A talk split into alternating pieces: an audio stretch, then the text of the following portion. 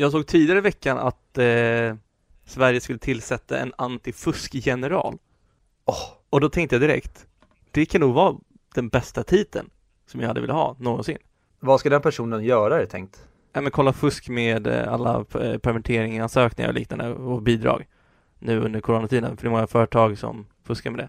Men det var inte dit jag ville hamna, utan jag kom fram till fråga till dig då.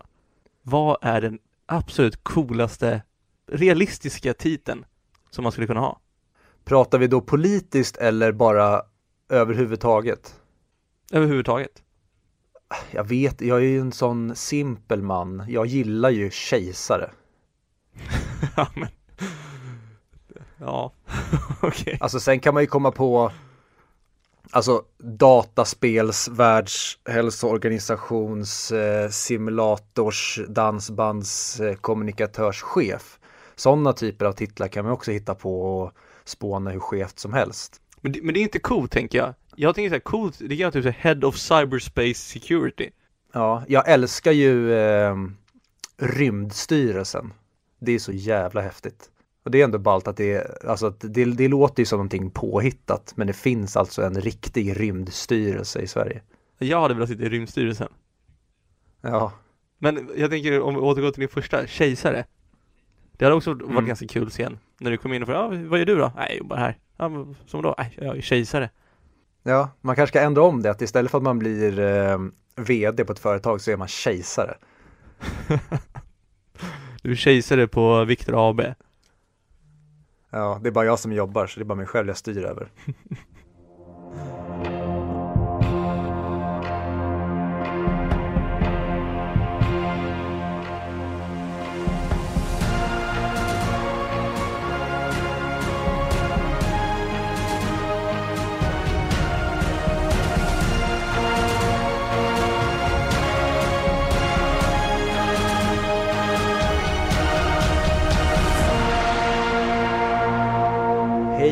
välkomna till 100 Mic, podcasten där vi pratar upp IMDBs topp 100-lista men inte Charlie Chaplin. Jag heter som vanligt Viktor och eh, med mig har jag också Fredrik. Willkommen. Eh, och idag är då avsnitt 77 eller placering 77 och vi ska idag prata om eh, Mel Gibsons Braveheart. Var det ett försök på skotska? Jag vet inte vad det var. Braveheart! Är det så man säger? Braveheart! Nej, det kanske var irländskt det där. Ja, vi kanske ska skip- skippa det här med dialekter helt kanske. Ja, jag har, alltid, jag har alltid svårt med att bara, alltså, om man ska landa i skotska eller irländska, vilken som är vilken. Eh, men ja, vi kommer att prata om den eh, lite senare. Jag tänkte börja med en eh, väldigt speciell fråga, nämligen hur mår du? Dags att bryta gamla rutiner. Jag, eh, jag är väldigt taggad.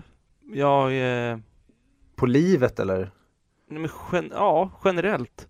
Det känns som att saker och ting börjar gå mot det bättre, sakta men säkert. Och det känns framförallt som att sådana här tider så måste man på något sätt blicka framåt. För framtiden ser förhoppningsvis mycket ljusare ut än vad nutiden är. Om ett år när vi sitter där i lågkonjunktur ska jag spela upp det här igen och säga Kan du svara på dina påståenden för ett år sedan Fredrik? Ja, men alltså jag tänker ju på min e- alltså från mitt eget perspektiv då. Jag kommer antingen Mhm. vara rikare, starkare, snyggare, smartare. Mm. Det, det är så jag mäter kvalitet i livet. All right. Fuck the world så länge det går bra för mig. Ja. Mentalitet. Mm. Hur, hur mår du då? Victorius? Eh, jo men det är bra. Jag är till skillnad från dig inte peppad på saker. Jag är så jävla trött på den här eh, coronavärlden corona världen vi lever i just nu med att jobba hemifrån och ja men allting blir bara mer komplicerat för en person som mig som gillar rutiner. Och de blir väldigt svåra att hålla tycker jag när man ska jobba hemifrån för det blir så jävla lätt att man slappar till saker och blir så jäkla bekväm. Mm. Men det förstår jag. Men vi har ju en Mm. rutin i alla fall. Det är att varje tisdag, då släpps 100 mick på den. Ja, det är ju trevligt.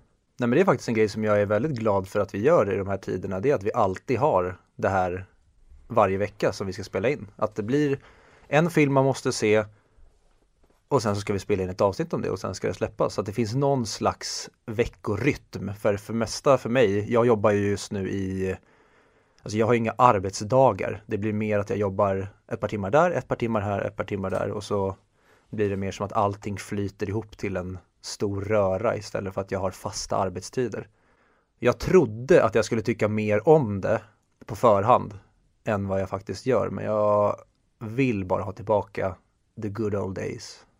Har vi blivit i den åldern nu, när vi kan prata om the good old days?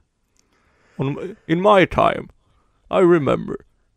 I'm gonna tell you, my old boy, when I was a young, strong man, I used to go to work, but then something happened was called a digitalization and uh, uh, corona and from then on I never had routines again and then I ended up an alcoholic. Är det så du kommer berätta? Mm. Jag tror typ att jag kommer låta exakt sådär när jag är gammal. Ja, jag har ingen skillnad från den rösten och din vanliga röst egentligen. Men eh, jag, jag tycker ändå, om man ska se lite ljusglimtar i, i, i en pandemi som dödar flera tusentals människor jorden runt, obs ironi, eh, så är ju det att vi kommer kunna säga saker som att, alltså jag kommer ihåg pre-corona-tiden. Alltså egentligen ingen från din och min generation har ju varit med om en kris tidigare. Det här är ju första riktiga allvaret som vi får uppleva. Det är, säga vad man vill om det, det är ändå häftigt på något sätt, även fast jag hade hellre sett att det inte hade hänt. Ja men exakt, man, man får väl ta situationen så som den kommer. Jag menar det, jag tror ingen önskar för det här, förutom kanske Dwight Schrute i The Office. som säger att, att världen behöver en pandemi för det finns för många människor. Men förutom honom ja. så tror jag att det är ingen som önskar för det här. Det är som han säger, jag tror det är första avsnittet av The Office när de får reda på att det ska potentiellt bli downsizing så säger han att han har varit för downsizing så länge han har jobbat här. Han till och med rekommenderade det i sin arbetsintervju. På tal om Dwight Schrute och The Office så ska ju de som har gjort Office, de, håller, de har ju skapat en ny serie nu. Space Force tror jag den heter. Mm. Eh, har du sett någonting om det? Ja, de släppte ju första trailern förra veckan. Mm. Och tidigare har vi bara fått se bilder och de har presenterat ja, men vilka som ligger bakom det, alltså gänget från The Office och eh, även vilka som är med mm. i Space Station. Så släpps på Netflix tror jag 27 maj om jag inte minns fel. Ja, 27 eller 29. Obs! Eh, Ricky Gervais har ingenting med det här att göra. Nej, utan det är de som var involverade i amerikanska The Office, The Exakt. Office US. För Ricky är väl ändå originalskaparen The Office, får man ändå igen. Ja, han är även med och producerar alltså, mm. amerikanska versionen, Exakt. men eh, jag tror ju längre den går, ju mindre blir han involverad. Han kanske bara får en paycheck till slut. Ja, ganska nice ändå. Men där, mm. där är ju fall Steve Carell i, kommer ju vara the big boss i deras Space Force. Ja. Ehm, och innan vi går in på det, har du sett, eh, alltså det är ju tunga namn som är med. Ja, det är ju Steve Carell, vi har John Malkovich, vi har Lisa Kudrow, alltså eh, Phoebe från The Office. Eh, vilka har vi mer? Ben Schwartz. Ja, just det. Jag är lite rädd, för när jag såg trailern så tyckte jag att eh, Steve Carells karaktär påminner lite för mycket om Michael Scott. Vad, tror du att kommer de skapa den karaktären i grund på Michael Scott tror du? Alltså det är kanske svårt när det Steve Carell gör som bäst, alltså enligt mig så är det bästa han har gjort, även fast han har gjort även jävligt bra dramaroller så är ju Michael Scott en av de bästa, en av de bästa är svårt att säga, men det är en av de karaktärerna jag tycker mest om overall. Mm. Och det är svårt då när det är samma skapare som ska göra en ny serie och även Michael Scott som är med. Och det känns ju lite baserat på trailern som att han blir ju alltså en Michael Scott fast på en rymdstation. Mm, exakt. En liten... Och då kanske svårt att det, inte, att det blir för likt. En nedvriden Michael Scott tror jag det blir. För han verkar vara lite mer alltså, rimlig som person än Michael Scott var.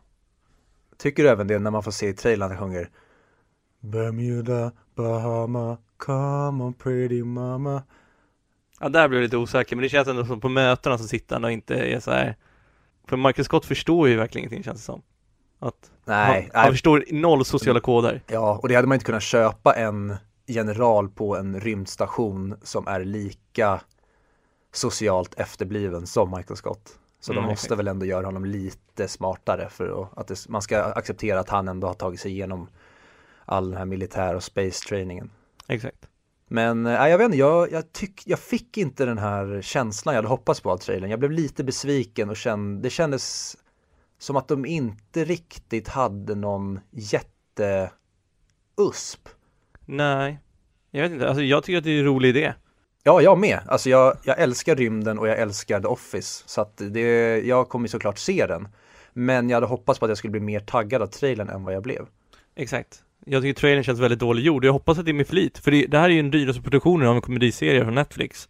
Och ja, jag hoppas verkligen att de, att, att jag hoppas att serien blir bättre än trailern, för den här trailern höll inte alls det som, ja, som en trailer brukar hålla. Nej, jag håller med. Alltså, okej, så här menar jag. Den här trailern höll inte alls den nivån en trailer brukar hålla för sådana här nya serier.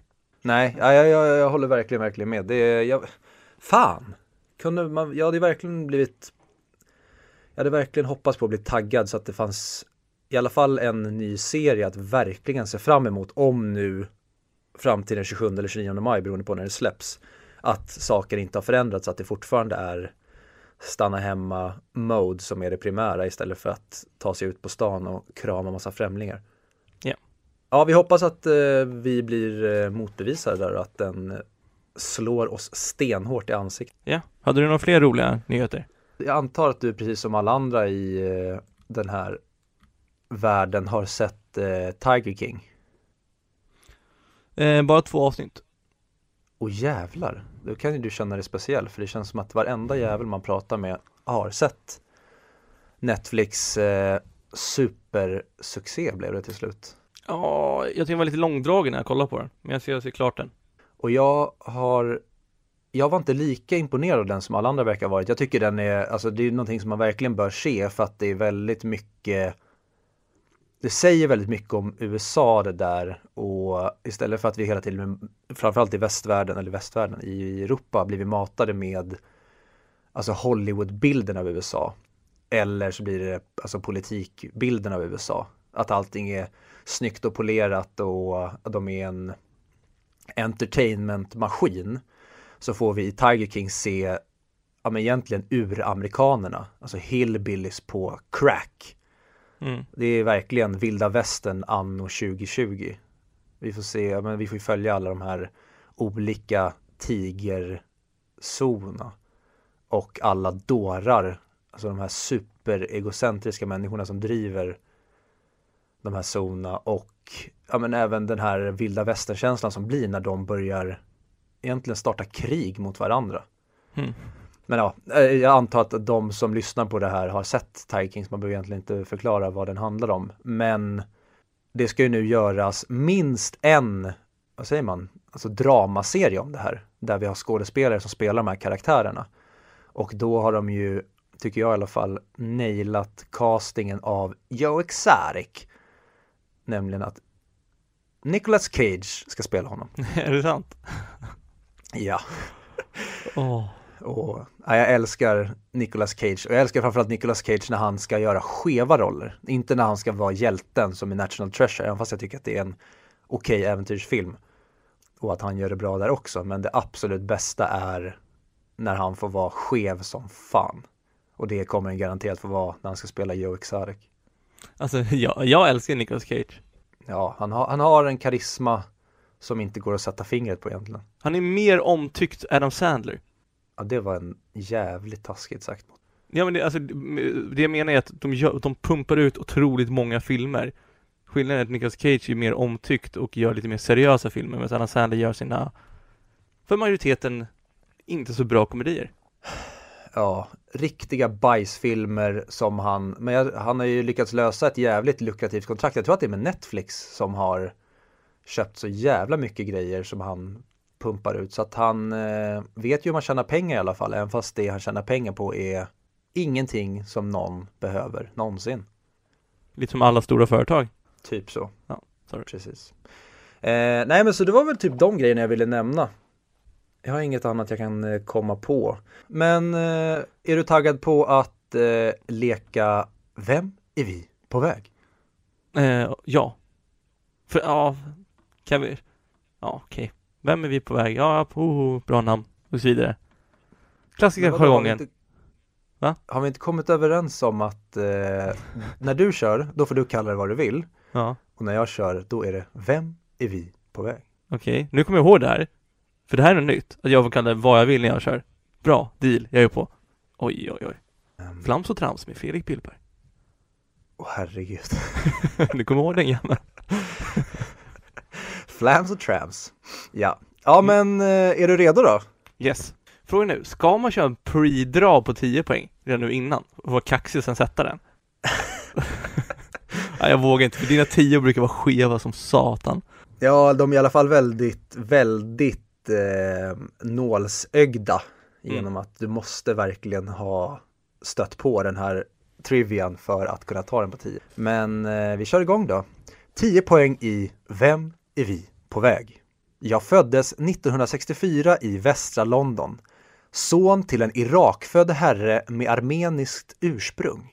Golden Globe nominerades för min roll som seriemördare i tv-filmen Longford och har även lyckats knipa en Bafta-nominering för min roll som musikern Ian Drury i filmen Sex, Drugs and Rock'n'Roll från 2010. Alltså vet jag vem det här är? 150 000 procent vet jag Ja, om det bra. Det är klassiska frågan när man kör den här, du vet 20 frågor-leken. Mm. Eh, jag antar att du inte drar. Nej. Eh, ja, åtta poäng i Vem är vi på väg? 2012 porträtterade jag animerad alkoholist när jag hängde med tidernas mest älskade journalist och hans hund ut på äventyr för att söka mina rötter. Var nöjd med allt som livet gav när jag regisserade och även spelade den klassiska björnen i berättelsen om Mowgli. Alltså jag vet ju alla referenser men det kommer ingen namn. Jag vet ju att det är Tintin du pratar om. Eh, som gjorde, var det Scorsese som gjorde den? Jag kommer inte ihåg. Och sen Mowgli och björnen i Djungelboken. Jag antar att det var en live action varianten. Eh, Västra London. Varför kommer ingen namn i huvudet? Jag blir så jävla irriterad. Ska jag gå ner till den här till sex poäng? Är jag en av dem? Underklassen. Ja, ja, alltså, ja, mer. Övre medelklass kanske? Ja, det var schysst. Ja men det är ändå över hälften, tänker jag. Och för sig, du har ju aldrig tagit mer än sex poäng någon gång. Ja. Det, det har flera skrivit in och sagt att det, det stämde att jag hade tagit hur många åtta poäng som helst. Jag vet. Men nog om våra fans. Eh, ja men sex poäng, ja fuck it, ja, ja. Skitsamma, nu är jag, jag, jag är inte alls irriterad, kör. Mitt namn kan få en att tro att jag jobbat på en cirkus, vilket man nästan kan tro på grund av alla djur jag spelat på vita duken. Världens åttonde under var ingen titel för mig. Jag hade nog helst stoppat i mig en caesarsallad tillsammans med James Franco hemma i San Francisco. Jag inser nu att alla mina hittills har ju varit såna här att ja, just det, det är han som spelar den här eller gör den där. Fyra poäng tack. Oh. Många trodde på ett stort avtryck från mig som stor och mäktig ledare. Men Johns son ville något annat och lät oss alla stå med långa snokar när man valde att dela upp mig och gå vidare. Ska snart guida Patman genom livet i Gotham i min roll som Alfred Pennyworth. Jag har ingen jävla aning. Vad är Okej, det här för jag läs- skit? Jag, läs... jag läser den här en gång till, men Ja. ännu tydligare. Många trodde på ett stort avtryck från mig som stor och mäktig ledare. Men Johnson ville något annat och lät oss alla stå med långa snokar när man valde att dela upp mig och gå vidare. Ska snart guida Pat Man genom livet i Gotham genom att spela Alfred Pennyworth. Ja, alltså jag förstod referensen, men vem, vadå Johnson? Vem fan? eh, eh, Ska vi köra två poäng?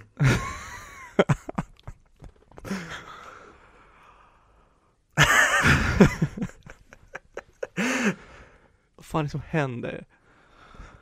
det är, det är sjukt så här, vi borde ju ändå ha startat och kört, fört någon typ av statistik på vad vi får ta för poäng. För nu blir det egentligen bara att ja, det spelar egentligen ingen roll om du fått noll poäng eller tio. Det är, det är mest ens ego som får ta stryk eller hyllas.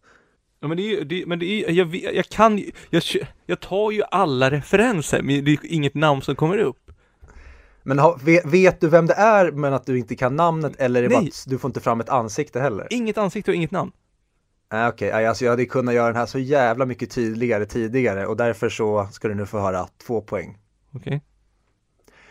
Andy är mitt namn, men ni skulle nog ha lätt att placera mig om ni fick höra mina två namn som jag bär i min mest ikoniska roll som schizofren, benig, blek och utstött smyckesmissbrukare som följer två skolösa herrar på deras pilgrimsfärd mot det stora eldberget. Ja men, jaha, det är han som spelar Gollum alltså? Ja det är, Ja. det är Andy Serkins. Heter han? Andy Serkis, helt rätt. Ja fy fan vad sjukt. Ja. Den var, ja, men det är väl det han, ja, nej, jag vet inte, det är kanske mig han är, han har ändå varit en stor del av mitt liv sedan jag var åtta år, typ. Mm. Så att jag har ändå haft väldigt bra koll på honom, tycker jag. Jag tänkte blanda in också att han har, han har varit med i ett par Marvel-filmer. Men eh, jag sket i den ledtråden. Ja. Eh, men jag, kan jag säga, jag kan gå igenom alla ledtrådar så kan jag förtydliga. Också. Ja. Oklart som fan dock är att han eh, jag, jag vet inte varför, jag har fått för mig att han är från Nya Zeeland men det kanske är bara för att han har jobbat med Peter Jackson och även var assisterande regissör på Hobbit-filmerna. Som jag fick för mig att okej, han är också en son av Nya Zeeland och därför har han fått jobba under Peter Jackson. Men han är ju från London, han är britt. Och hans pappa var eh, född i Irak men kom från armeniskt ursprung, vilket jag inte tycker att man kan se på Andy Serkis. Eh, och han Golden Globe nominerades för, för en roll som seriemördare i tv-filmen Longford 2006. Och det var även det in, eller efter eh, han har spelat Gollum. Mm. Och har blivit nominerad till en Bafta när han spelade musikern Ian Drury i filmen Sex, Drugs and Rock'n'Roll som kom 2010. Så han har även lyckats få ja, fina ändå nomineringar för sina skådespelarprestationer när han inte varit motion capture-djur eller spelat ett väsen av något slag när man inte ser att det är han. Eh, och 2012 porträtterade jag animerad alkoholist när jag hängde med tidernas mest älskade journalist och hans hund på äventyr. Ja, han spelade ju Kapten Haddock i, vad fan ska man säga? Ja, men motion capture-versionen av Tinting och eh, Tinting? Tintin och eh, The Secret of the Unicorn. Mm. Eh, och det är samma sak där, man ser inte att det är han, men man hör att det är han och man vet att det är han. Mm. Och sen så han var nöjd med allt som livet gav honom när han regisserade och spelade den klassiska björnen i berättelsen om Mowgli. Han regisserade ju den andra, det kom ju en Disney-version av Djungelboken, men sen så gjorde ju även Andy Serkis då en version av, eh, en lite mörkare version av Djungelboken som hette Mowgli tror jag. Där han spelade Baloo, där jag tror Christian Bale tror jag spelade Bagheera. Kate Blanchett har jag för mig spelade typ K. Det var väldigt tunga namn med i den. Benedict Cumberbatch hade någon roll också. Om han spelade Shere Khan tror jag. Okej. Eller så blandar jag ihop Disney-versionen. Skitsamma. Eh, mitt namn kan få en att tro att jag jobbar på cirkus, alltså circus. Andy Circus, ja. För den som inte förstod. Och sen, vilket man nästan kan tro på grund av alla djur som jag spelat på vita duken. Han har spelat eh, världens åttonde underverk, alltså King Kong, så motion capture hade han eh, apan. Och det är ju också Peter Jackson som har regisserat King Kong så han tänkte väl att hmm, han gjorde så bra jobb med Gollum. Du kan få spela nästa djur i min film. Han har även spelat Caesar i eh, Apornas planetfilmerna. Har du sett dem? Eh, ja. Väldigt bra tycker jag. Och där då hade nog hellre stoppat i med en Caesar-sallad tillsammans med James Franco hemma i San Francisco. Då referens till att första, vad heter den, Rise of the Planet of the Apes, den utspelar sig i San Francisco. Där James Franco är då vetenskapsmannen. Jag köper inte riktigt James Franco som vetenskapsman. Men eh, han är då han som eh, uppfostrar Caesar. Eh, och sen då fyra poäng. Många trodde på ett stort avtryck från mig som stor och mäktig ledare. Men Johnson, alltså Ryan Johnson, ville något annat och lät oss alla stå med långa snokar, alltså han spelar Supreme Leader Snoke i Star Wars. Och man valde att dela upp honom, nämligen att Snoke dör genom att han huggs av på mitten. Och sen så gick man vidare och glömde bort Snoke som man hade trott skulle vara en eh, stor badass skurk i den nya trilogin om Star Wars. Och sen då ska snart guida Patman genom Gotham och livet som Alfred Pennyworth. Han skulle nämligen spela butlern Alfred i eh, Matt Reeves The Batman som kommer nästa år tror jag. Jag tror den blir uppskjuten ytterligare nu på grund av corona. Eh, och sista ledtråden då. Andy är mitt namn, men ni skulle nog ha lättast att placera mig som, ja, han är ju mest känd för sin roll som Gollum, eller Smeagol.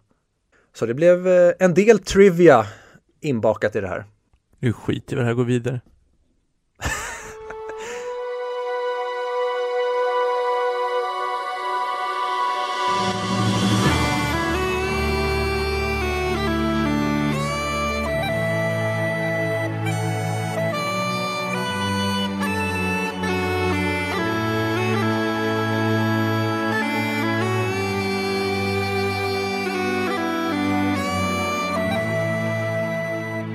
Ja du, Fredrik, jag tänker inte ge mig på en eh, skotsk eh, dialekt.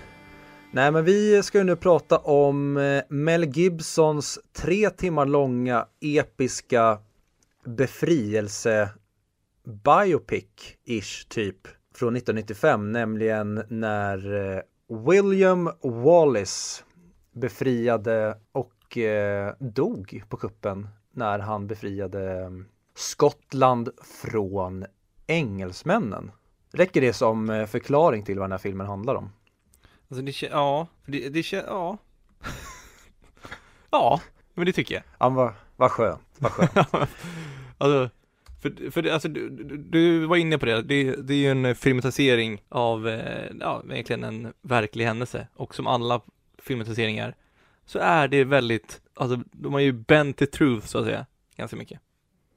Verkligen, verkligen. Det tänkte jag på jag, när jag satt förut och läste Trivia om den här. Eh, så stod det att eh, även eh, han, vi har sett han King Edward va? Ja, exakt. I filmen så framstår ju han lite som den här personen som vill ha folkets respekt som William Wallace får, men aldrig får det. Han är den här fegisen som sviker Wallace. Mm. Men tydligen enligt eh, skottarna som tydligen var väldigt upprörda på hur Gibson porträtterade honom för att King Edward var tydligen också väldigt, väldigt omtyckt och respekterad av skottarna. Så att hans eh, porträttering stämmer tydligen inte överens med hur det faktiskt var. Men det tycker jag känns genom hela den här filmen att det här är väldigt, väldigt, man har, man har verkligen som du säger böjt på sanningen. Ja, kanske bättre att säga så. Men vi kan komma in på det alldeles strax, för det, jag tycker det är ganska ironiskt det där att det historiska har de böjt på, men de har försökt att få just det, det tekniska vara så likt som möjligt. Ja, det ska vi komma in på sen. Ja. Men ja, den är ju då regisserad av Mel Gibson. Från början så när Mel Gibson då skulle få budgeten för att göra den här filmen så fick han bara den genom, eller, eller säga, studion sa att du får bara finansiering till den här filmen om du själv spelar William Wallace. Och det tyckte Mel Gibson var helt uppåt väggarna för att han sa att nej men William Wallace ska spelas av någon som i alla fall minst tio år yngre än vad jag är.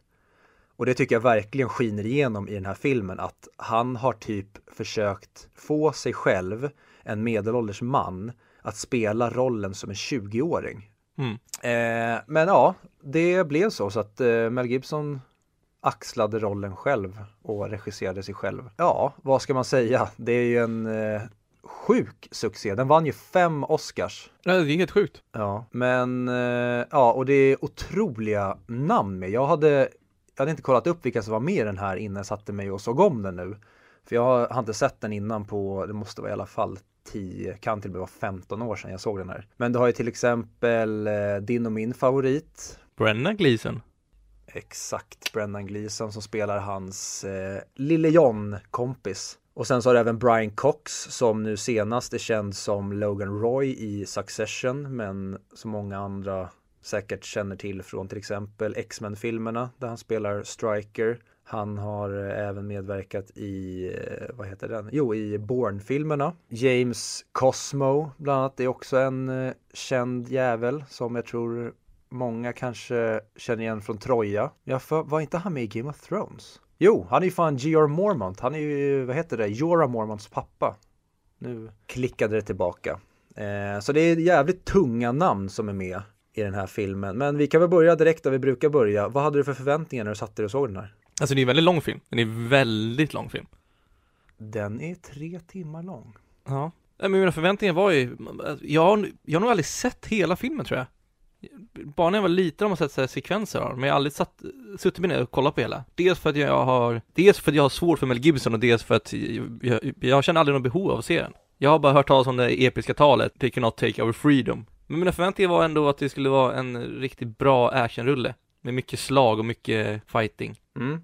Vad var dina förväntningar? Ja, som jag sa, alltså jag, det måste vara, jag kan inte komma ihåg sist jag såg den här, för nu när jag väl såg den så kände jag att det var så jävla mycket som jag inte mindes. Och det som du säger, framförallt hans tal är ju det som har blivit mest, det mest ikoniska från den här filmen. Men eh, ja, alltså jag vet inte vad jag ska säga. Det, jag förväntade mig typ Sagan om ringen fast mer eh, historiskt än fantasy. För det var det IMDB-betyget talade för och eh, ja, egentligen allt. Den är ju en kultförklarad film. Ja men verkligen.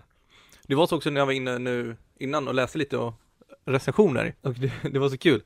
För det var så ingen som var mellanting. Majoriteten av recensionerna med flest röster hade ju 10 av 10. Sen var det någon som hade 1 av 10 och de här kanske 4-5 stycken recensioner som hade 1 av 10, det, det de klagade på, det var att den inte var tillräckligt pricksäker och trogen till den verkliga historien. Att de eh, förvrängde den. Det var ingen som klagade på själva filmen, utan bara på hur de porträtterade alla karaktärer och, li- och liknande. Mm. Så verkligen en kultförklarad film, som du var inne på. Men då går vi ändå till här. Vad tyckte du då? Ja, det gör ju ont i mig att säga det här för att jag tycker ju till skillnad från dig, jag tycker väldigt mycket om Mel Gibson. Även personen Mel Gibson, det är underhållande att läsa om honom för han är ju en dåre. Och han har även gjort bra grejer. Jag älskar ju till exempel eh, Dödligt vapen-filmerna. Växte upp med dem. Så att jag har en stor kärlek till honom. Mad Max 1 och 2 är två av de bästa, vad ska man säga?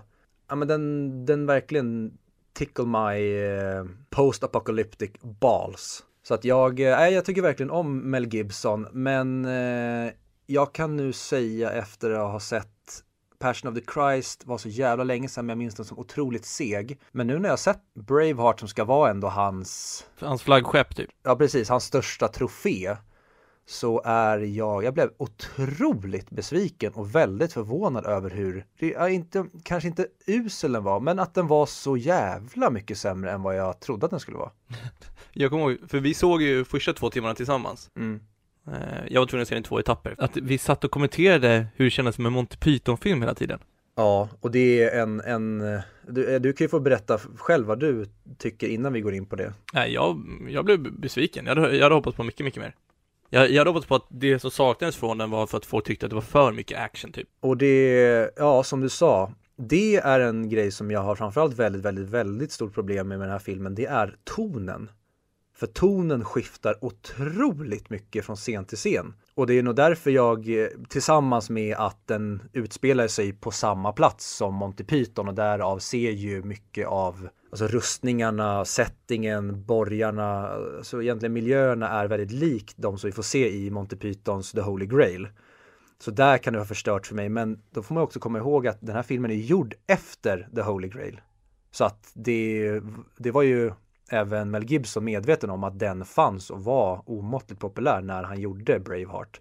Så det kan man inte skylla på att typ Monty Python skulle ha kommit i efterhand och sabbat det för honom, utan jag tycker att den Holy Grail har stundtals bättre eh, rekvisita och eh, kostym än vad den här filmen har. Mm, det, är så sjukt.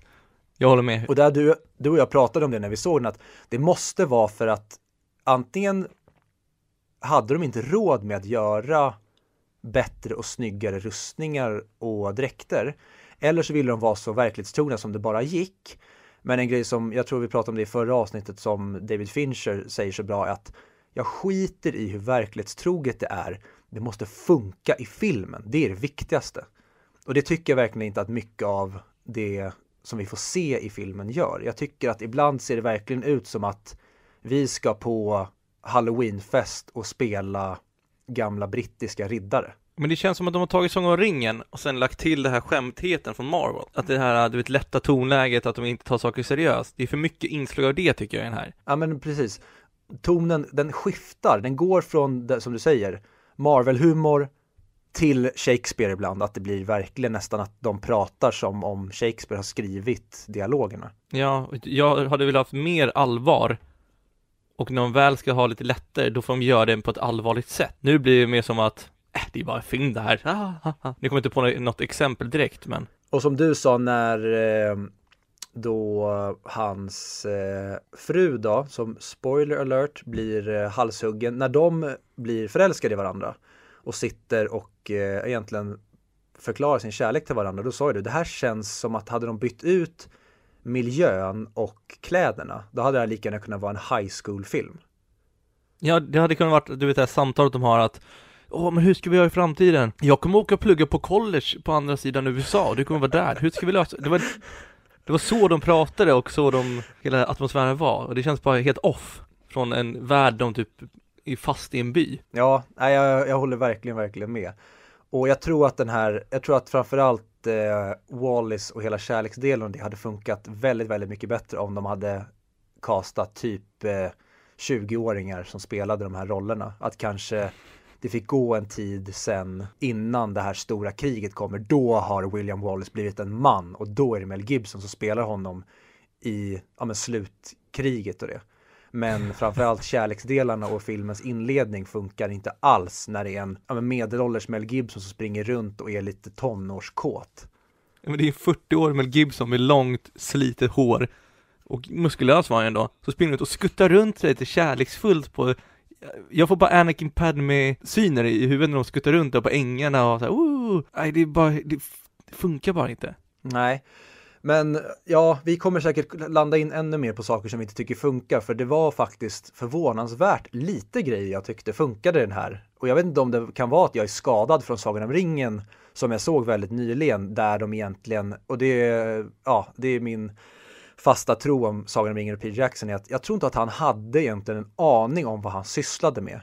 För att det går inte att få så många pusselbitar rätt och egentligen att alla levererar på högsta nivå som de gör under tre filmer i Sagan om ringen med foto, skådespeleri, scenografi, eh, egentligen allting är bara, de råkar få allting rätt, lite grann som Star Wars. Jag tror inte George Lucas hade en aning om vad han sysslade med när han gjorde första Star Wars. Det råkade bara, de upptäckte i klipprummet att oh my god, vad fan har vi skapat för någonting? Och det är väl kanske lite det som sabbar eh, Braveheart för mig. För en grej som jag tror att Braveheart hade mått jättebra av, som jag tycker att eh, Peter Jackson gör briljant i Sagan om ringen, det är att antingen eh, så kör vi jättemakro fotomässigt, att vi ligger jättelångt utifrån fotomässigt, att vi visar här är miljön vi befinner oss i.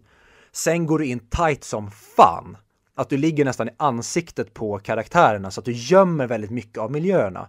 För det tycker jag att det inte funkar den här. Där ska de visa väldigt mycket, ja men stora bilder ofta med att du får se från fötter upp till huvud och slagen visas, ja men kanske från ett större, ett större avstånd än att vi är i, i, i, tight i fighten. Och det tycker inte jag den här filmen mår bra av alls för att då syns alltså där det är långt ifrån sömlöst och vi får se verkligen att scenografin inte håller på många platser. Så jag tror den här filmen hade mått jätte, jättebra av att de hade legat svintajt oftare. Mm. Jag tänker, ska vi, ska vi bryta ner filmen? Och ta, alltså vi tar en timme i taget av filmen? Ja, och där, det pratade du och jag också om från början, att den första timmen, den hade typ kunnat vara en kvart. Ja men exakt, det var det jag ville komma fram till också, att jag tror det som gör filmen sämre också, för första timmen är fruktansvärt tråkig, och den, för resten av filmen är ju faktiskt spännande. Och det, det händer saker. Mm. Även om man hade kunnat den, den delen bättre också tror jag. Men första timmen känns bara värdelös. Och långdragen. Ja, jag, jag håller med, jag håller med. Och jag blev så förvånad över att jag trodde att det skulle bli kraftfullare med hans kärleksdöd. Att det verkligen skulle bli att typ engelsmännen högg halsen av henne framför när, typ när, de har, när de håller fast William Wallace så att hans vrede ska bli totalt. Men det känns som att han, ja det är ju först på begravningen som det blir att han verkligen visar att han bryr sig. Men innan blir det att, åh nej, hon var inte på platsen vi skulle mötas. Okej, nu gör jag min plan, nu ska jag rida tillbaka in i lägret här. Eh, la la la la la, ni får ta mig, det, det är ingen fara, jag sätter händerna bakom huvudet för att visa att ni får plocka mig. Och sen så sänker vi er och sen så blir det som att de mer samlas alla när de har sänkt engelsmännen och ska, alltså alla skottarna pratar om så här okej okay, nu är det här som behövs, det här är det här. Det blir som att hon glöms bort. Det är för jag hade velat mer ha hans vrede riktat mot att de dödade personen jag älskat så länge. Och sen så, det kommer vi till senare, men att han hittar en ny kärlek senare tycker jag verkligen inte om. Där hade jag velat ha att han kan inte älska igen. Det fanns en kärlek för honom i livet och hon dog. Men det känns som att de investerar så mycket att bygga upp hur han är som person, men att de inte gör någonting av det. Alltså jag menar, de lägger så mycket onödig tid i början. Det är bara som när hans pappa dör, alltså Wallys pappa dör, och han är barn. Och då, då får man se en annan flicka gå och ta en lila blomma och ge till honom, och det kanske är fem minuter den scenen. Det behövs inte. Och det är så många sådana scener, och det mest irriterande är att de klipper så konstigt mellan scenerna i början. Det är inte, alltså det är så här, det är som att, det, det är som ett långt montage av hans barndom, skulle jag beskriva det som. Och eh, nu, nu kommer det bli så här tror jag tyvärr med den här filmen, och det är lite synd tycker jag att, att vi båda sitter och bärsar den. Det är alltid synd när det blir som filmer, men det här bevisar ju bara, tycker jag, hur jävla svårt det är att göra en bra film. Det har vi också varit inne på i något annat avsnitt, att det är så många pusselbitar som måste sitta på plats som du sa om Sagan om ringen. När en sån här film som är så kultförklarad och när det kommer ut framförallt, alla, det känns som alla älskar den och när, när en sån film till och med har så mycket brister, förstår hur jävla svårt det är att göra en bra film. Ja, det är helt otroligt och jag vet inte om det är för att den, den är, känns ju väldigt, väldigt 90-tal. Eh, och den kanske kom undan som fan, men jag är förvånad över att den fortfarande står sig så jäkla bra bland folk. Att folk fortfarande hyllar den så mycket som de gör. För att jag tycker att den har verkligen åldrats bedrövligt. Jag tycker det är, väldigt mycket, som jag sa tidigare, det är väldigt mycket som inte funkar tyvärr. Och det jag vet inte, jag ville verkligen tycka om den här, för jag tycker om Mel Gibson. Jag gillar, alltså svärdsfilmer som utspelar sig och jag gillar sådana här typ av frihetsfilmer. Jag tror att det är Mel Gibson som har regisserat eh, The Patriot också. Mm. Men han spelar i alla fall huvudrollen där, men jag tror att han har regisserat den också. Den är jag rädd för att se om nu, för jag minns den som otroligt stark. Vi kommer ju, eller jag tror alla kommer ihåg scenen när eh, Heath Ledger, Rip in Peace, när han, eh, när, de, ah, när de dödar honom i alla fall och Mel Gibson, där får vi se på Rage. Mm. Och det var det jag trodde vi skulle få se den här också, när han nästan tappar förståndet för att de mördar någon han älskar så otroligt mycket framför honom. Men jag är rädd för att se om The Patriot nu efter jag har sett den här. Ja, det förstår jag. Men jag, jag tänker, undrar om det blir så att nu när vi sitter och fokuserar som vi blev besvikna, för vi hade ganska höga förväntningar, ska vi fortfarande fokusera på att kolla på de bra sakerna nu? Och se om vi kan rädda filmer i våra huvuden också nu, innan vi kommer fram till betyget. Att vi går in på har du någon favoritscen i första halvan av filmen? Jag kommer ihåg när han red in och skulle göra bakhållet på frun. För jag kommer ihåg att jag kritiserade, varför håller han händerna på huvudet? Varför gjorde man det på den tiden? Man håller väl händerna på huvudet för att en polis vill ha koll på dina händer så, så att du inte har något dolt vapen. Och tji fick jag. Det hade han ju, bakom ryggen. Han tog upp en klubba och klubbade ihjäl några vakter. Det var ganska snyggt. Men jag hade ju hoppats på att han skulle rida in där och se frun dödas. Ja, alltså jag vet inte, det, vi skulle dela upp den här sa vi egentligen i, i tre olika delar, men det, det blir så svårt tycker jag. För ja. jag kan inte riktigt komma ihåg var delarna slutar. Den är väldigt rörig den här filmen tycker jag. Mm. De hade kunnat göra den, ja, men jag hade ju väldigt gärna som vi återkommer till när vi bärsar filmer har jag märkt att vi, jag hade gärna sett att den varit en timme kortare för då tror jag den hade kunnat bli mycket bättre en tajtare film och skära bort för den har otroligt mycket fett. Det är vissa grejer som man undrar, så, vänta, va? Varför visar ni det här för? Och det, och det känns som att man, man har, kan inte ha koll på alla olika hertigar och kungar som ena sekunden spelar på hans lag. Vilka tillhör den här eh, generalens trupper? När gick han över till de onda? När gick han tillbaka till de goda? Vem är maskopi med vem? Alltså allting är bara det är jätterörigt och så förstår man ingenting när alla sviker varandra till höger och vänster. Men om vi ska komma till någonting positivt, den räddas väldigt mycket, samtidigt det som jag klagade på tidigare, den räddas väldigt mycket av att allting är på riktigt. Det är inga specialeffekter någonstans, eller det är inga dataeffekter någonstans, utan allting känns verkligen gjort för hand. Och sånt går jag igång på som fan. Men som jag sa, mycket av scenografin och kostymen funkar inte när man får se den så, i så, i så långa tagningar så man verkligen kan studera den så länge. Det borde ha snabbare klippning, komma in tajtare snabbare så att vi inte får se detaljerna. På så sätt hade de också kunnat spara, tror jag, väldigt mycket pengar på scenografi och kostym som de här, ja, som de nu måste verkligen göra alla rustningar och kläder till alla i de stora arméerna. Men jag gillar verkligen att de har gjort allting på riktigt även fast de inte utnyttjar den grejen som jag hade velat. Så det tycker jag jättemycket om. Ja men det, det, var, det var det som jag var inne på innan, att han la så mycket energi att eh, fixa det tekniska, alltså att eh, allting skulle se äkta ut, att slagen skulle utspelas på ett äkta sätt och att det skulle se ut så som det såg ut på den tiden i deras eh, hem och i byarna. Men just den historiska aspekten, eh, alltså hur saker och ting hände och hur saker och ting hände och allt det där, det är ju, har man skrivit om ganska mycket. Men jag läste lite roliga trivia också, att det är lite ironiskt för han har ju två stycken, en höger och vänster hand egentligen, eh, Wallace. Eh, och det, det, det, är en som är, det är en, det är en som är från Skottland, alltså det är en som spelas av Brendan Gleeson. Sorry, jag, jag, jag, jag missuppfattade, en höger och en vänster hand, jag bara har inte alla människor en höger och en vänster hand? Ja. alltså, bara, jaha, du pratade om hans eh, rådgivare eller hans, ja. eh, okej, okay, kumpaner. Men, men då är det en som, som är från Skottland, som spelas av Brenna Gleeson, som är irländsk. Och sen en annan som, eh, som spelas av han eh, David O'Hara. Och hans karaktär är irländsk, men David är skotsk. Det, jag förstår inte varför de gjorde så. Man kanske passar bättre in. Ja, jag antar väl att de inte hade kunnat spela varandras roller utan de passade bättre in på de rollerna de fick och sen fick de lösa dialekterna.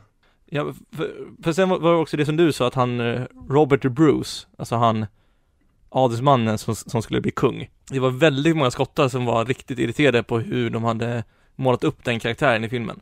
Ja, ah, var det Robert de Bruce? Okej, okay, jag sa fel, jag sa King Edward. Men ah, okej, okay. ja men Ja, ah, du, ah, för King, King, Edward var ju engelsmannen, Eng, äh, Englands konung.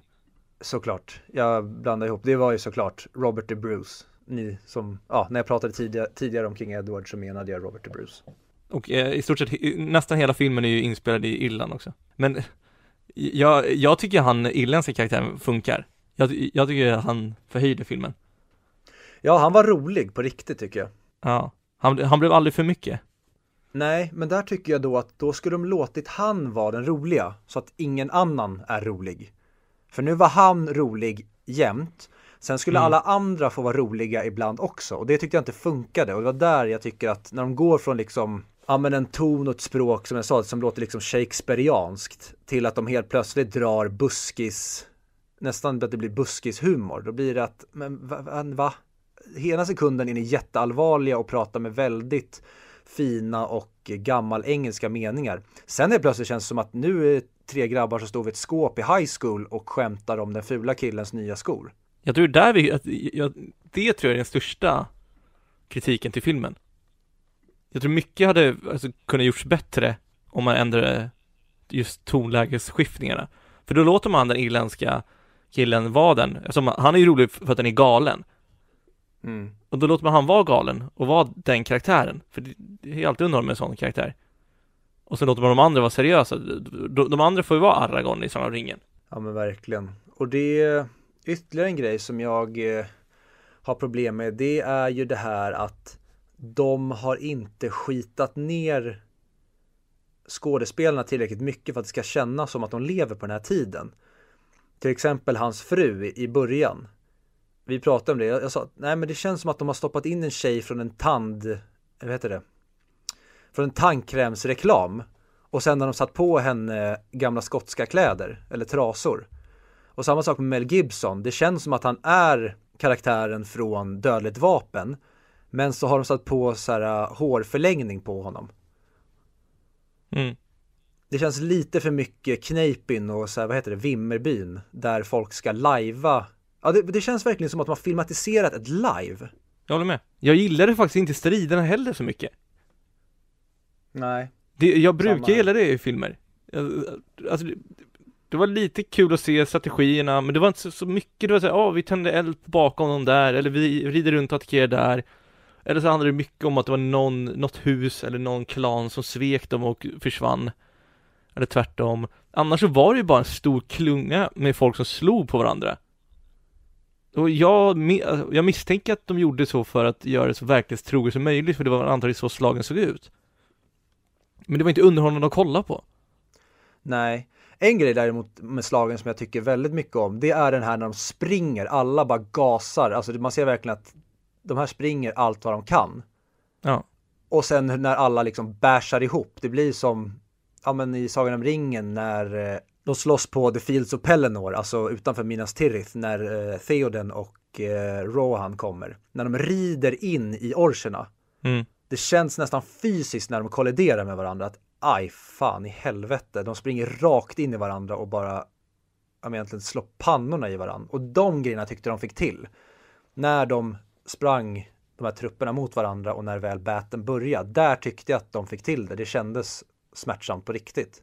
Men sen som du säger efter det, där kändes det bara blaha blaha och ibland så kändes det tyvärr alldeles för tydligt att de kunde stanna upp mitt i fighten och titta vad som hände runt omkring sig och på avstånd utan att någon kom och högg ner dem. Ja. Däremot så gillar jag när, när, när de springer mot den irländska armén. Och sen blir de as bra kompisar istället. Ja, Oh, hej! ja det är kul. Ja. Eh, har vi något mer att ta upp om den här? Har du? Jag vet inte. Det är så svårt egentligen för det, det, den är så lång. Jag tycker också, jag tycker att hans eh, tal när han motiverar eh, eh, alla trupperna med ja, men det klassiska ta, talet med They cannot take our freedom. Den Ja. delen tycker jag, där levererar han utav bara helvete. Och där märker man att Peter Jackson har fått inspiration till när Aragorn håller sitt tal inför, när de står utanför The Gates of Mordor i Sagan om Konungens återkomst. Eh, för det tycker jag är riktigt mäktigt. Men jag tyckte också att det var väldigt, och det kändes, det är också en grej som jag tycker känns väldigt Monty Python. Det var när de står alla upp skottarna framför engelska armén. Och så är det en som säger så här, fuck no, jag tänker inte dö för de här. Jag drar. Och det är verkligen så här någonting som skulle kunna vara Monty Python, att de bara klipper in till två soldater medan cheferna står och typ håller tal eller dividerar om hur det ska gå till. Då klipper man in till två nobodies och deras diskussion om så här, vänta, varför gör du det här för? Äh, vad fan, vi skiter i det här kriget, vi drar hem istället. Ja, det känns så jävla onödigt att dö för de här. Och så gör de allihopa det, vänder sig om och drar. Och den grejen tyckte jag var jät- jätterolig. Men sen så är det väldigt snyggt hur William Wallace eh, räddar upp det genom att han kommer och sen motiverar dem till att fightas. Ja. Men sen tycker jag också då, när han, för att det är då, när han har då hållit det här talet inför alla, då borde ju, tycker man, alla soldater följa honom och inte deras riktiga lords. Men sen när de här olika lordsen sviker honom, då lyder trupperna sin lord ändå, fast de redan har konstaterat tidigare att jag ska ju inte fightas för den här snubben. Men det är jättemärkligt. Utan det borde ju vara att alla följer William Wallace. Han är den nya ledaren. Han är liksom den som, och det säger även han, eh, eh, The Bruce, att han, hans problem i hela filmen är att han vill ju vara den här ledaren som William Wallace är. Och då borde ju eh, som möjligt, då borde ju rimligtvis alla andra vilja följa William Wallace istället för att följa sina ordinarie ledare som de har haft innan William Wallace dök upp i bilden. Så där blir det väldigt eh, motsägelsefullt tycker jag. Det tycker jag också. Jag tycker det var kul den här Monty Python-scenen. För det är så eh, först också att då står ju bara adelsmännen och pratar och sen bara helt plötsligt klipper de till två i armén så bara Vad säger de där borta? Nej, jag hör inte riktigt, men det är någonting om att vi ska slåss.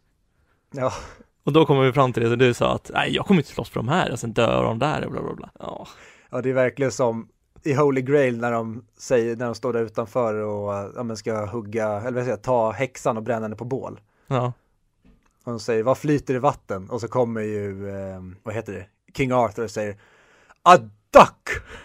ja. Det blir nästan, alltså den stämningen.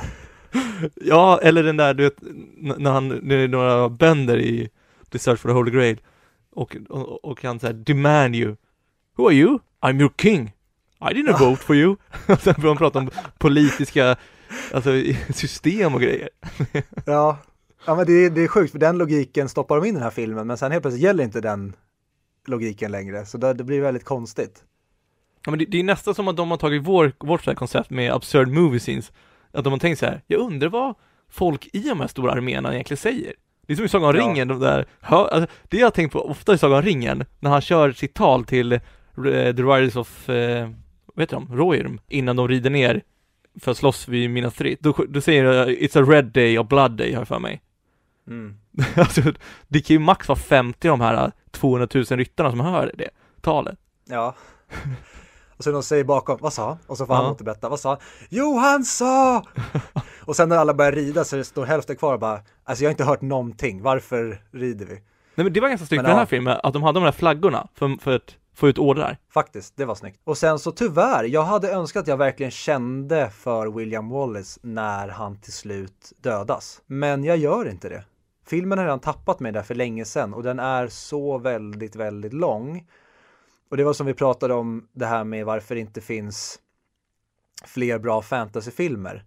Här har världen, okej, eller okej, nu nu får jag du kommer nog säga emot mig själv lite här, men jag tycker att inledningen på filmen med de här eh, eh helikopterbilderna när de åker över de skotska landskapen, där tillsammans med musiken, det är snyggt som fan. Och där känner jag, jag kände verkligen i början av filmen att damn, det här kommer bli Sagan om ringen fast om Skottland. Fy fan vad ballt det kommer bli. Men sen när vi landar i världen med karaktärerna, där tappar den mig. Där börjar det väldigt tidigt, är det många grejer som de spelar väldigt falskt på och då börjar det bli mer och mer bli för mig att ja, jag sitter här och lyssnar nu, men ni spelar typ falskt var tredje tangent ni plinkar på och jag vet inte hur länge jag kommer kunna hålla ut. Okej, ska vi vara i det här i tre timmar? Fine om jag kan lyssna på mitt barns konsert där ni spelar lite falskt, i, alltså 20 minuter kanske, okej, två timmar max. Men ska vi sitta och lyssna på det här halvdana nu i tre timmar? Det kommer inte gå, tyvärr. Oj, det ringer från, min, från mitt jobb. Tyvärr älskling, jag måste gå ut och göra någonting annat och så hittar man på någonting annat istället. Så kände jag. Ja, ja. och jag, jag tycker det är synd att i slutet med Wallace att de bygger upp det som att han ska bli räddad när man får se alla karaktärer stå med luva i publiken. Jag, jag hade ju velat ha det, men jag vill ju ha det lyckligt slut. Jag hade jättegärna velat ha haft det. Ja, det, det väntade jag också på. Jag bara, varför står de bara där och ser på när han dödas? När ska de ingripa? Och sen, nej, de ingrep inte alls. De var bara ledsna. är Och det var det. märkligt. Jaha, all right. Där, där hade de kunnat gjort en bra scen, att de kom dit för sent, att han redan var död när, när de kom Ja, dit. Absolut, absolut. Nej, ska vi gå på betyg eller? Ja, tyvärr, alltså för er som älskar eh, Braveheart så var det inte här så jättebra reklam för er. Ni får älska den hur mycket ni vill och som vi alltid, jag vet inte, vi, det kan vara bra att påminna ibland om att film är subjektivt. Så att det som inte funkar för dig och mig, det kanske funkar för någon annan. Det är som att stå och kolla på en, en tavla. Att, ja, du kanske uppskattar den här typen av tavla, men det kanske inte funkar för någon annan. Och i det här fallet så var inte det här en tavla för mig. Mel Gibson hade använt lite för mycket kritor från förskolan kände jag. Och det var lite för svårt att få ihop ett väldigt, väldigt snyggt och stort hantverk av det. Men ska jag börja den här gången då med, med betyg? Det får du gärna göra. Ja, 6 av 10. Inte, inte topp 100. Ja, tyvärr, jag tycker den är för lång. Den är sevärd, men jag vet inte, den är på tok för lång och på tok för fel tonläge. Det är inte tillräckligt maffiga scener för att jag ska tycka det är värt att lägga två, två timmar och 50 minuter på den. Nej, Nej, jag förstår, jag förstår. Och ja, jag landar där. Jag hade nog varit inne på en sexa om den inte hade varit så lång. Men nu känner jag att när, den, när det är så här mycket som jag inte tycker om med den och den ändå är så jätte, jättelång, då faller den nog ett betyg till för mig. Så jag sätter nog fan en fem av tio på den här. Fan, det är synd. Jag, hade verkligen, jag såg verkligen fram emot att se den.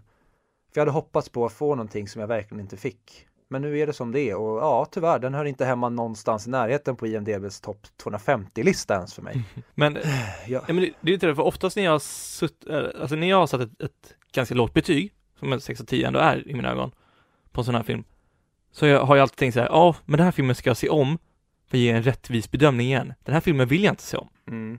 Jag tycker ju att, alltså för mig är ju fem av tio, eller egentligen, jag går ju enligt den skalan att två av fem Mm. är då kommer ni undan med okej. Då det, det var inte bra det här, men ni har ändå fått ihop någonting som går att se. Fem av tio, då är väl typ det plus att den kanske hade någonting extra och det som den hade någonting extra i den här, det var Musiken tycker jag väldigt, väldigt, väldigt mycket om. Det har jag ju glömt att nämna. Musiken räddar ju väldigt mycket tillsammans med att allting är praktiskt. De grejerna räddar nog den här från att vara en fyra för mig. Men längden gör också att jag inte kan sätta en sexa på den, så det blir en fem av tio för mig. Och med det, så fortsätt följa oss på Facebook, ni, ni som redan gör det. Och ni som inte gör det, följ oss. Vad heter vi överallt, Viktor? Vi heter 100 mick, hittar ni oss på Twitter, Facebook och på Instagram. Och eh, ni kan mejla oss på 100mickpodcast.gmail.com Vad har ni några frågor? Fortsätt ställa dem. Vi är jätteglada för varje kommentar vi får eller inskick. Eh, inte för att vi hinner svara på alla hela tiden. För det blir ganska mycket nu, känner vi. Men eh, fortsätt skicka in. Obs ironi på att vi fick mycket. Jag tänkte det, du får förtydliga att det var ironiskt för det, det lät jävligt allvarligt. Men det är jättekul och vi, vi har ju vi har, från både din och min väldigt, väldigt gode vän eh, Niklas Lindberg så har vi fått en förfrågan om att vi, han, han skulle vilja att vi ja men kanske inte går igenom genrer men att vi i alla fall kanske pratar om om genrer och vad som tydligt utgör en, alltså när kategoriserar man en film inom en viss genre? Så vi, du och jag har ju pratat om att vi framöver nu ska gå igenom, kanske ha en genre per avsnitt. Och det kanske inte blir, alltså att de blir i följd, men och så kanske tar vi upp några inom just den genren som du och jag tycker om så att folk kanske kan få en tydligare bild om genrer. För det tycker i alla fall jag är luddigt och det kan vara kul att bena ut det. För det kanske blir att man själv är helt ute och cyklar eller har väldigt svårt att definiera genrer. Vi ska låta som en strålande idé. Nästa veckans film. Nästa veckas film, då är det dags för Sam Mendes Hollywood, eh, vad ska man säga, presentation, nämligen American Beauty. Vart kan man se den då? Eh, den kan man se på Netflix. Alltså du kan se den, du kan hyra den på Blockbuster, du kan hyra den på iTunes, du kan hyra den på Rakuten TV, du kan hyra den på SF Anytime och du kan hyra den på Viaplay. Men på Netflix finns den att se så länge du har ett abonnemang. Men med det Viktor, Mm. it's been great talking... Nej, fan vad det inte kom in rätt där på skotskan. It's been a great day! Fast det där kanske inte är så skotska, det kanske är mer I- Irish. Sk- Scottish. He was Scottish. talking about them Scottish men. Det- William det- Wallace. Det är sådär svårt att prata skotska om det inte är några R i orden. För det är R'n som man, alltså det är såhär huvudnyckeln för att komma till skotskan.